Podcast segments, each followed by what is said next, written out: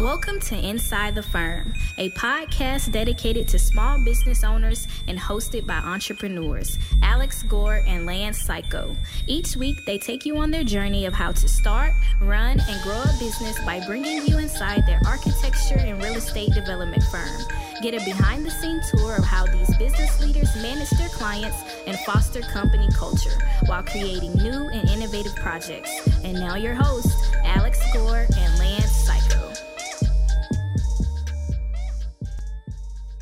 Welcome to another edition of Inside the Firm. Uh, Lance and I are here. We're both luxury division of Pella wearing. This is one of my favorite uh, sweaters, whatever you want to call it. Uh, Alicia, if you're watching, can I get some polos? polos would be nice. Polos would be nice. First off, I want to say uh, if you haven't checked out RevitRocketship.com, please do. It's a game changer for your whole process of how you design and how you model. It will make you more efficient. It will make you uh, basically draw and draft, mimicking construction as much as possible in the software. And I honestly haven't heard a bad thing about it. Um, to wait, I've heard one bad thing about it was some of the intro stuff I already knew, but the way that your guys' philosophy and the way that, that your template's set up and your models are sent up, set up, changes the way I model forever. Um, you can check it out for free, money back guaranteed in the first month. Go to RevitRocketship.com. With project conditions changing and limited time to get things done, it's good to have information at your fingertips. ARCAT.com provides architects, engineers, spec writers, and contractors with the most comprehensive libraries of building product content and designed so you can access it quickly and efficiently. Even better, ARCAT.com is free to use and requires no registration, so visit today and access the information you need now. This episode is also brought to you by Pella Luxury. That's right, explore PellaLuxury.com forward slash the firm because you have never experienced a brand like this before. The collection of brands within the luxury division of Pella are the conversation starters, the pioneers of industry who provide window and door solutions to discerning architects, the building industry, and beyond. They have decades of experience creating things no one else in the world is creating and the collection of brands are brought together to complement and build on one another. They don't push beyond the limits, they set them. Explore PellaLuxury.com forward slash the firm today. Back to you, Mr. Gore. So, uh, we're going to talk a lot about housing prices and how high housing prices can go and what they're doing right now. But there's a conflict coming. Uh oh. There's a huge conflict coming. It's money supply and it's rules and regulations of what you need to do, right? Um, and if those are in conflict and if there's no mechanism to basically deconflict those, you might stall a whole segment, a whole industry. Um, and it it it happens. I don't think people think it can happen, but it can happen because basically you can be able and willing to do something, but not allowed to do something. Here's a perfect example: North Korea versus South Korea. All the people in both those places are just as capable as everyone else. One makes the best Sony electronics in the world, and one is barely surviving off of food, like Yep. barely. And it's it's the government is literally not not allowing them through their own policies to do stuff, right? So housing prices are going up, and Lance is going to talk about all of that. But I have an article from CBS News, and it's called "Federal Reserve Warns of Brewing U.S. Housing Bubble." Yep, I see it right here. the Federal Reserve warns they're the ones who create bubbles and create recessions. If you haven't heard, And just think about these three indicators.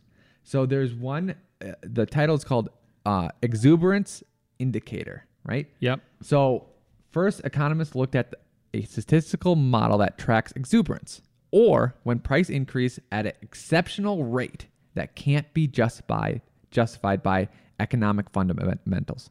When their exuberance measure reaches a 95% threshold, that signals 95 confidence that the market is experiencing abnormal ex, uh, explosive behavior. The current exuberance measure is 115. Dang. Right? Yep. So next, uh, they looked at another valuation, and it's comparing home prices against the sum of discounted fut- future rents. Similar concept of how they determine it. Um, that too is showing exuberance. So rent can't go up forever. So if you base what you're buying on that rent goes on up forever, they're saying that is in the same category. And then third, this is actually one of the more fundamentals is like it does come down to depo- disposable income, right? Your ratio of a home price to disposable income. You can only spend let's face it, a third to a half of what you make on a house. So if it Yeah. keeps going up with or without the interest rate going up like you well you just can't afford it. It's just not going to happen. So the big thing about this article is they say double digit price increases and rent increases cannot go on forever. And the reason I bring this up is that just think about that last one, which makes complete sense. They say that, but I don't know. I'm still like I, I just play contrarian and I go like, well, they can just keep printing money. Like it's totally possible. Th- no, they can. they can. They can. And Lance, that, that's that's totally fine. I know. But besides just printing money, like think about the regulations, the cost of land, the cost of water, the burden of going through the city, and making that for the you know their purposes are oh we're making a green society, we're making it better for to live in. If you make it so expensive that people cannot afford it, like if your law says you can only build something to this standard, and people are like, great, can't afford that. What happened houses don't get built. What happens when houses don't get built? Then the demand for them actually goes up because supply is decreased Yeah, yeah, yeah. what happens when you can't build houses? People get out of that market. What happens when people get out of that market? The knowledge is lost. Then people getting back in it's only going to increase prices. So like there is a balance and i don't think there's a great mechanism Well, right I think now what you're describing is stagflation. yeah Yeah, yeah. I mean, honestly, that that's that's people that that term. If if anybody doesn't know what that term is, that term was invented in the 1970s, and there's been a lot of talk about um, that we're heading back towards that again. So, like, I pulled up here stagflation. Uh, oh my gosh, look at that! It was updated uh, 20 the February 23rd. There you go. Like, people are obviously talking about it again. Stagflation is characterized by slow economic growth and relatively high unemployment or economic stagnation, which is the same time accompanied by rising price, prices inflation, which Alex was pointing to like, well, so like yeah, less people are going to build houses, okay, but then but then The- there's going the to be price less of still them, so going then up. the price is still going up. So that's exactly the kind of uh, situation we're in. So it's a real nasty trap, I think that we potentially fall into. yep. Uh, so on that on that same note, um, and why we're talking about this is obviously like you know if you don't if your economics your economics have to kind of are kind of everything right? If you're running a business especially if you're a listener of this podcast then you're probably doing some residential architecture. Maybe you're doing uh and or construction. Um so you know housing prices and, and the economy have everything to do with that um, I was really happy to see. So I've got an article up here by CPR, uh, so Colorado Public Radio, that even CPR was starting to wake up um, to what I've been uh, yammering on for about a couple years now about supply and demand and just basic fundamental economics. So they got their title says this was published uh, two days ago, March 30th, 2020. Denver home prices are growing at a ridiculous rate. No kidding. Um, and so what they, it's a short article, and they go in and they say, Home price uh, growth in the Denver metro area accelerated over the past year, rising 21%, according to new data from S&P CoreLogic Case Shiller Home Price Index. Quote, I think the re-acceleration in January might have been a result of anticipation of higher mortgage rates, which is probably true, end quote. Um, said Selma Hepp, deputy chief economist at S&P. The Federal Reserve has just raised interest rates to help cool the economy, and mortgage interest rates are at about 4.5%, up from less than 3.5% just a few months ago. The S&P uh, index allows comparison across 20 of the largest U.S. metro areas, and Denver had the ninth fastest home price growth over the year. Since June 20 June of 2021, Denver has surpassed the national rate rate of price growth. It's all due to a gross imbalance of supply and demand. That is the critical key. I can so I couldn't believe that they actually understood um, that part, right? But then CNN the next day uh, freaked me. You know, they went counter to that, and I was like, "Dang it! I thought I just thought we were all finally getting on the same page here economically." that supply and demand are huge Exactly. That like you you and and that's what Alex talked about. Alex has just tried to reframe that again of like, well, okay, then the the supply is still screwed. So this article uh, title is "Signs of a Housing Bubble Are Brewing." So okay, here we go. Let's let's understand what CNN thinks why we're in a housing bubble. U.S. home prices have soared to new highs and keep on climbing, and now some researchers and economists are saying they have seen signs of a housing bubble brewing. Home prices are rising faster than market forces would indicate uh, they should and are becoming unhinged from fundamentals, according to a new blog post written by researchers and economists at the Federal Reserve Bank of Dallas. Until recently, the possibility of a bubble wasn't widely supported. But after looking at housing markets across the U.S., the Fed researchers said the new evidence is emerging. Our evidence points to abnormal U.S. housing market behavior for the first time since the boom of the early 2000s, the researchers wrote. Reasons for concern are clear in certain economic indicators, which show signs that 2021 house prices appear increasingly out of step of with fundamentals. Many Americans are still scared by the last housing crash of 2007, which was fueled by cheap credit and lax lending standards that resulted in millions of homeowners um, uh, owning owning more owing more on their homes than they were worth. But at this time, the economists said they were worried about a different scenario. This is what I've been trying to point out too: is that it's not the same scenario over and over again. Uh, just because home prices are wi- rising wildly does not always mean a housing bubble. And that's another thing I've been trying to point out. Like, well, I've been trying to adv- say that uh, and advocate for with the idea that the housing prices rising like they are just a reflection of in, in inflation. So and and investors running to something that they can take their cash, which is becoming ever worthless, and make it work for them. Right? That's that's what investors do. Uh, let's see here. Uh, and there are lots of reasons why home prices have steadily risen over the past decade and shot up even more significantly in the past two years. Again, including supply and demand imbalances in the market. Thank you, CNN. Hey, look at that. Rising labor and construction costs and how high or low the interest rates are for a mortgage, the researchers pointed out. But they said prices may be rising to a point they call exuberance. In which, yeah, isn't, and that's what your article Yep. was saying, in which prices become increasingly out of sync with the economic fundamentals underpinning the market. One possible reason they suggest is that buyers may believe prices will continue to climb, and they will fear they will miss out on snagging lower price a lower price home now and get stuck paying more later. The fear of missing out, or FOMO, effect can drive up prices and heighten expectations of higher prices ahead. That can create a self fulfilling prophecy, researchers said, in which price growth can become exponential. The consequences of housing market exuberance can include overpriced homes, investments based on distorted expectations and returns, and reduced economic growth and employment. Uh, the cycle is interrupted when policymakers intervene, spurring investors to become cautious and causing the flow of money into housing to dry up. This could cause a housing correction or possibly even a bust, according to the blog post. The researchers recommended. Um, so then they talk about further on in the article that uh, the bubble, the bubble's brewing. Um, and part of it is uh, investors, right?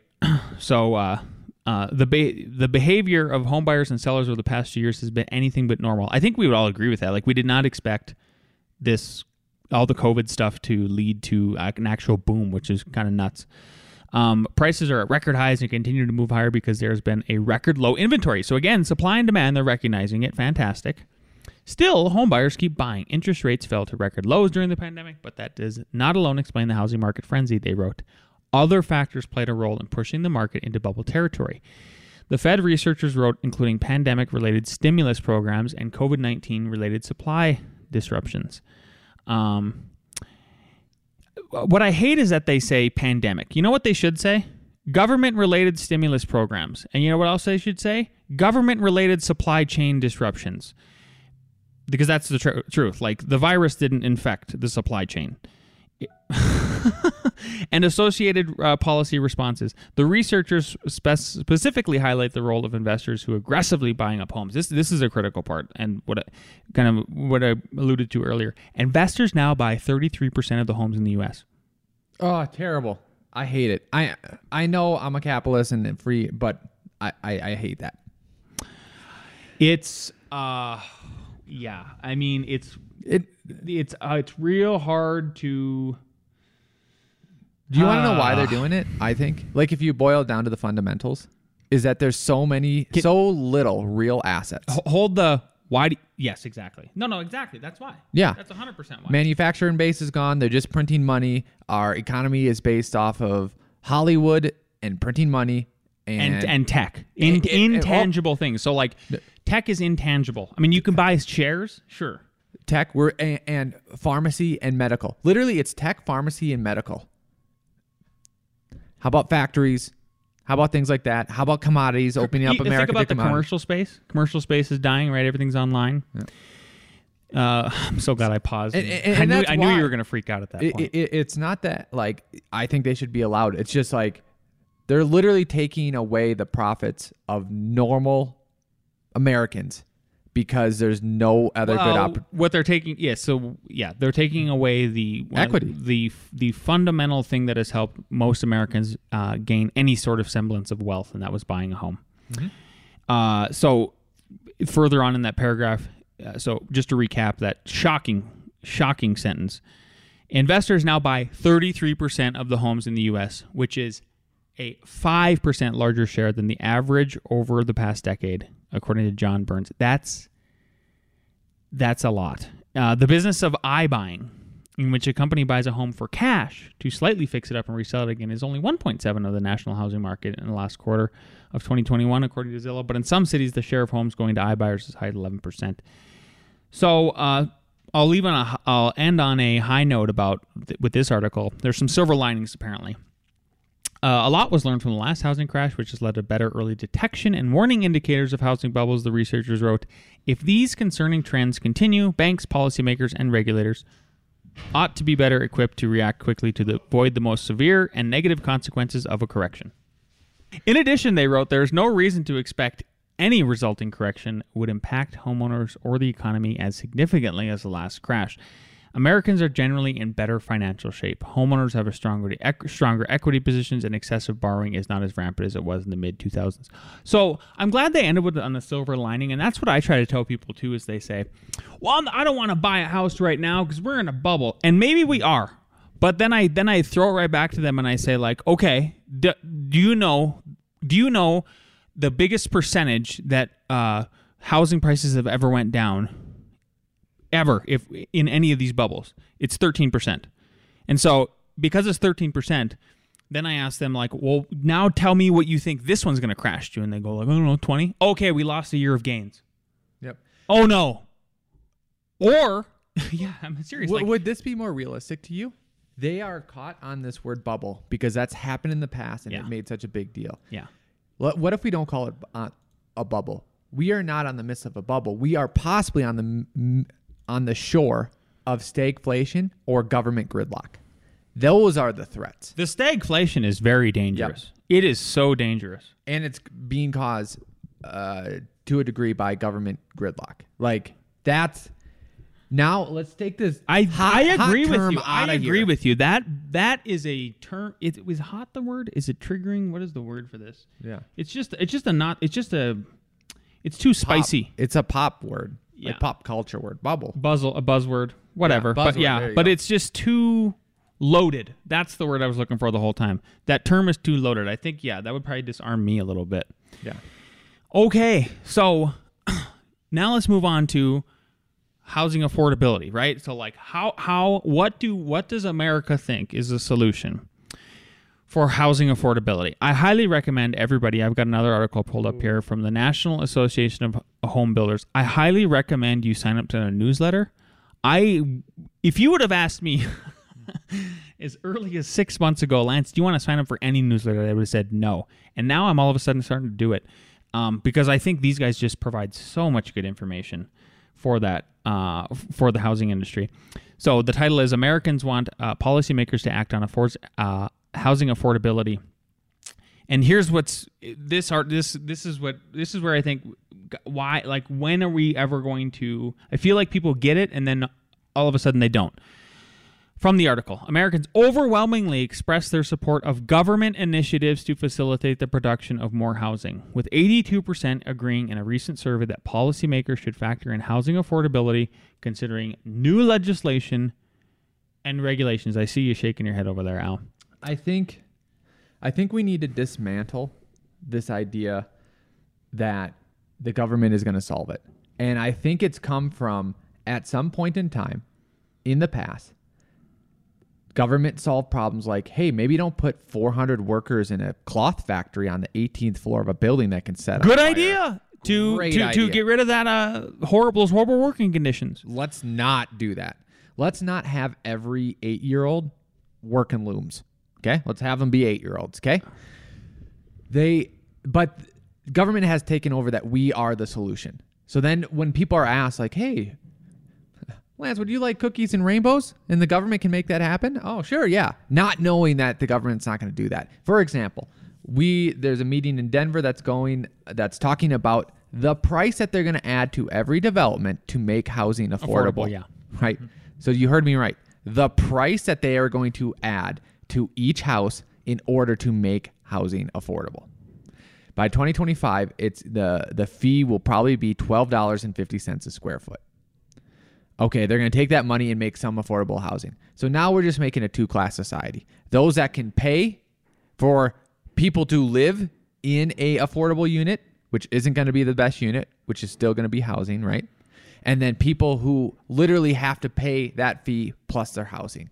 And there is somewhat of a need there's a need for market rate housing there's a need for competitive housing there's a need for competition right? And there's a need for a homeless solution too but it's not necessarily just housing. A lot of it is drugs. 99 to 100% of it is drugs. Yeah. i'm not kidding. Yeah. if you don't believe me read the book uh, San Fransicko. Read San Fransicko and you will see what the real issue is. So the why me and you are up in arms in this is that like people are just defaulting to because of the way the question's made and NAHB is like, yeah, they, they will make a solution and it will work when we're saying like, no, it's going to make it worse. It's going to make it worse. Yeah. Exactly. So what it should have read is I won't go into depth in the article because there's something else I really want to get into that was gets kind of hot off the press architecture wise. I don't even think Alex knows about it. But again, if I had to correct if I had to correct what this should say, is it should say uh what here's what I want in like Lance world.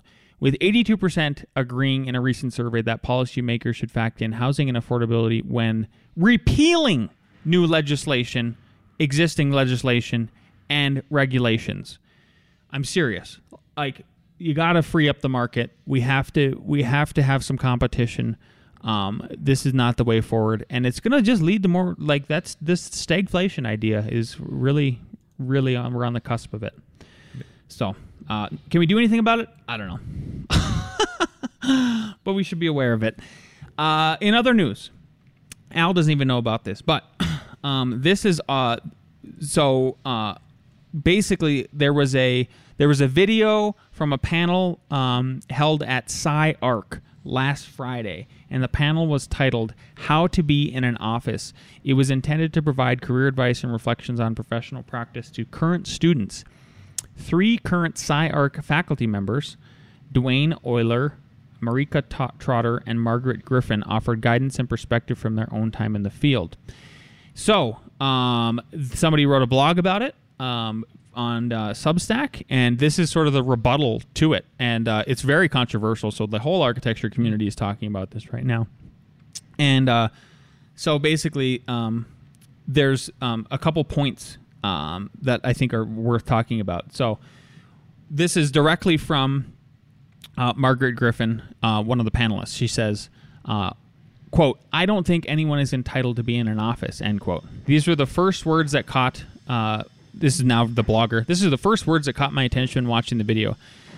They're delivered by Margaret Griffin just a few minutes in as part of a dismal as part of a part of a dismal of the panel's title how to be in an office. The type of rhetoric is common in architecture and indeed the workplace in general and on some level it's true to be in an office. To have a job requires proactive effort and entails certain expectations and obligations. But we all know this is only half of the equation. No one is entitled to be in an office no one is entitled to a job sure but also no one is entitled to have employees no one is entitled to an endless stream of eager and capable labor for their projects just by virtue of their name or resume. I can't help but uh, feel like this was a needlessly adversarial beginning to a conversation that we hoped would contain optimism, encouragement, and support. What is the worldview of someone who sees this as the right opening for their remarks? These are your students. Is this where you begin? Margaret Griffin. You may think that young people are resistant to hard work. You may believe that you had to go through hard times, so should everyone else. You may think that we have a nationwide crisis of nobody wants to work anymore. Hell, you may be right. Maybe it really is, quote, the children who are wrong, end quote. But do you have any ideas to fix it? Al Gore, how do we fix it? No, you can't just throw that on me. You can't just throw that. At Okay, me. I, I'm just Yeah. it's just- part of this is a comedy show. Yeah. So no, I, I, I, I'm if I have an idea. Okay. Okay, so Can you he- tell me your idea since you, you raised the question? Absolutely. Here's my thought. My thoughts about this because I already read it too, and I just, I'm just throwing this at you. Yeah. Right. I already read this before we started. Is uh, I, I, I'm so I'm actually first of all I want to say to the author of this uh, of this blog, thank you for kind of putting it right back at them in the sense where you actually said like no one is entitled to have employees. I agree. Like thank you for saying that because what I was thinking honestly, I swear, is like now this is me sort of being old man Lance getting on a soapbox. I thought I was going to hear some Marxist rhetoric of like no one's entitled to my labor or you know stuff like that like the labor should be shared and all this other kind of craziness that does does not work um so i'm glad you put that back and realize that it's like uh this is a two this is a this is a two-sided coin so there's two opinions here both of them matter and um i think they need to be uh, there needs to be a, a, a different level of like respect and environment that goes in here's here's the idea to fix it is the biggest thing I think that architects could do to fix this is be half business, half architect. Like you cannot. The idea that uh, we are just artists and that everybody they should we should get paid these crazy high fees and everything. If you go to the last twenty minutes of the video of this panel, that's all they talked about was we're artists and we need to we need to be paid for this high art that we create and everything like that. And I've said it over and over again is like you're good luck trying to get that across for value. And and to, for somebody to hire you for that like yes, Lance and Al think they do rock star work, you know, one one house each year maybe, maybe two, something like that where it, they're magazine worthy and then we think somebody's going to hire us for magazine level fees and they do sometimes but not most of the time Yep. Um, so maybe this is where it's coming from, but I saw a Twitter thing this morning that I captured, and I'm going to read some of it to Yeah. you. This is from a developer. Um, his handle is at Cameron Palm. Uh, so what he said is consistently astonished, by the "not my job" attitude of architects. Little things like communicating to the client that there are issues and issuing an ASI or coordinating the revisions with other A&E teams. Um, and then someone tweeted back to him, "Do I have to?" Okay. Um, they talk about AIA contracts. Uh, one guy says architects are getting get treated and compensated pretty poor by the developers. And then the person who first tweeted this says, "Disagree. I think their costs are out of line, and the profession needs far better understanding of what they do. But they get good money. Dollar sign, dollar sign." Um, I think plenty of fee. Agree on much, uh, but the focus is all wrong. We burn people out of the profession, profession because we don't actually focus them on the job. We split them. Uh, we we split them over many. Uh, and then basically he said, I, oh, I think architects don't serve their clients well as they should. They focus on aesthetics when it's only what 25% of their scope. It, it's hard to read because I get it. Yep. Yeah. Um, but i get the gist you get the gist. This argument, like, yeah and okay so but here's why that matters. Here's here's why that argument matters right? And here's why it fixes it okay? Is you know one of the complaints is that uh, let's see here. Oh no endless there no one is entitled to an endless stream of eager and capable labor for their project just by virtue of their name or resume right? Um, and so w- part of the things was is like your uh, the discussion in this panel was uh, students out of SciArc, for instance, are getting paid very low wages for for the work that they do, and the employers are taking advantage of that. Fair enough. Like I, I totally get that that they're that maybe they're suppressing it because it's like, look, we're a prestigious firm. You're lucky to be working here. Fine. that that that's I, I I get like the disdain for that environment. Don't don't work for those people. Like do what you can to work for somebody for for somebody else. Uh, that's that's on you. That's not on the employer. Um, but if you and if you are, and what I would encourage is like, if you don't want to be one of those employers, then you need to be bus- you need to be financially savvy. You you need to be able to demonstrate your value in different ways than just uh, as an architect to developers and clients and all the other stuff, in other ways than just being drawing pretty pretty buildings. And then if you can command higher fees, then you need to compensate people correctly and not overwork them too. We we we do a, 40 hours here at F9. That's it. And like the only people that should technically be working more than that ever is me and Al over and over again. So students like look for folks like us and maybe run to them, but understand that like part of the deal is like I don't know, maybe maybe there's a trade-off, right? There's no like perfect anything in the world. So is the trade-off you don't get to work for a New York firm that's doing just the most amazing thousand, two thousand, our projects with like two thousand dollars a square foot. I, I don't know. Yeah. Uh, it's weird because I am of the opinion that architects need to get paid more. I'm definitely of that opinion. And I'm definitely of the opinion too is like um anything worth being great at is or even good at is going to take effort and sacrifice. And I don't think we can get this Do you have the belief that some people think coming into the profession like, "Hey, I should get tech salaries, tech breaks, tech has skewed Tech the whole situation. It sucks. It sucks because we like we're not a tech firm. Yeah. and we don't do. We're not a tech profession. Um, we use tech, but it doesn't mean we're actually tech. Yep. And and the only way to get to tech, And then your buddies. Here's why it's a problem.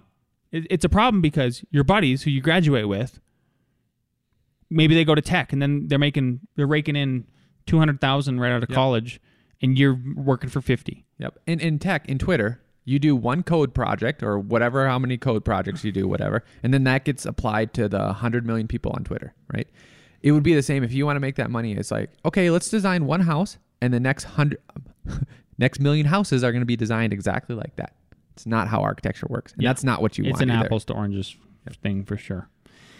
Um, yeah. So I just wanted to bring that up. I think that's probably as far as I want to take that one today. Uh, it is what it is. I you know that doesn't need to go further than that. There is it is a really good blog post though, and I I encourage everybody to take a look at the video, and then also uh, check out it's like the hustlearchitect.substack.com is where that's at. The other thing too, I would say, some people rightly uh education prices have gotten out of control.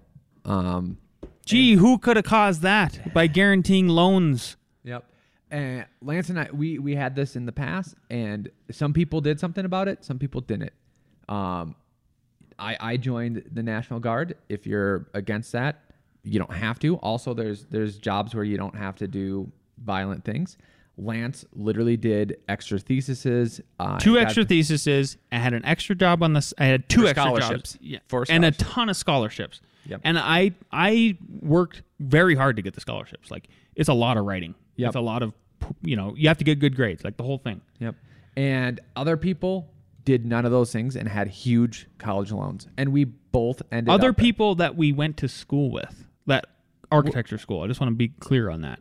And and I I, I want to say literally at our level, like they have great jobs, they're great designers, you know, Yeah. they have families, things like that. Well, you so so to to to go back on the other foot, like you decided to not as work as hard and get those paid off in the beginning. In the beginning. Yeah. You did, the didn't do it, later. Yeah. and and and then you can't blame other people for that. You can't blame other people for that. Okay, what do we got next, Al? We have no Nick Reeds. I'm so sad because this week I today at 5 p.m. Mountain Standard Time, Fishing with Lance is publishing uh, fishing in Florida. It's too bad. Hoping, yeah. Well, that's all right. Um, let's we have ARE Jeopardy, so let's bring down the team. All right.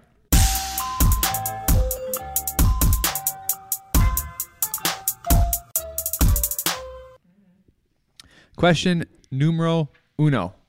What type of lien can a subcontractor use to enforce payment if not paid? Is it A, a tax lien, B, an LLC lien, C, a mortgage backed lien, or D, a mechanics lien?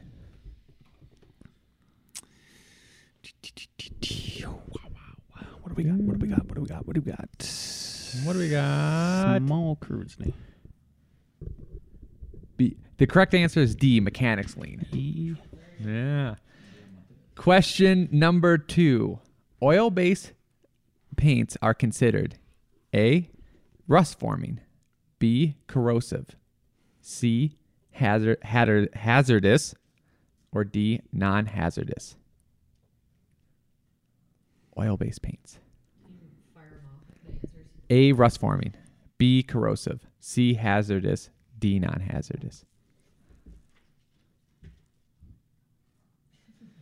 B, D, C. It is C hazardous in all forms. Even if it solidifies, it is flammable and hazardous.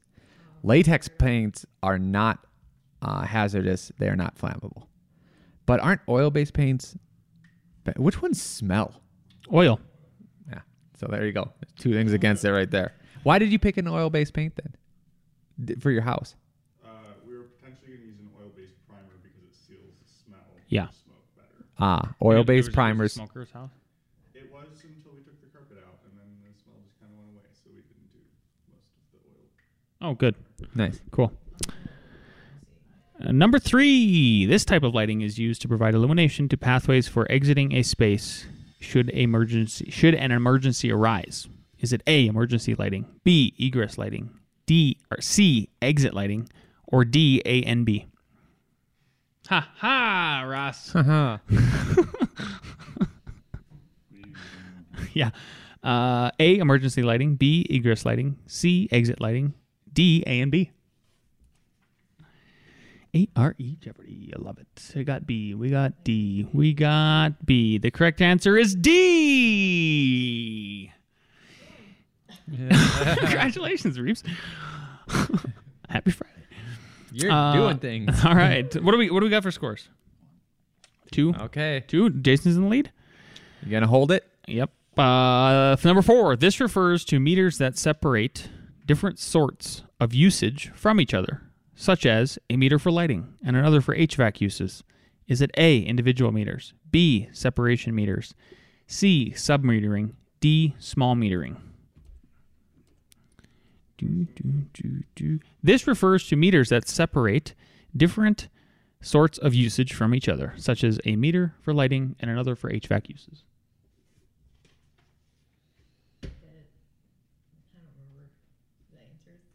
You want the answers again? Uh, the did you write it down? Sure. yeah. A, C, C. Correct answer C. Sub meters. Jason wins. Where were you in Jason? I told you. I know, but I thought you'd. Yeah. No, no. We're oh my god, we're eating at uh, DOG because DOG is doing a grand opening. Yay. Food, I guess. Duh. Yeah. Yeah. I asked her. She said yeah. So we'll head down there. So that's it. Uh, if you like this episode, please share it with a friend, colleague, your mother. And if you're watching on the YouTube, please like, subscribe, leave us a comment. I'll see you next week. On!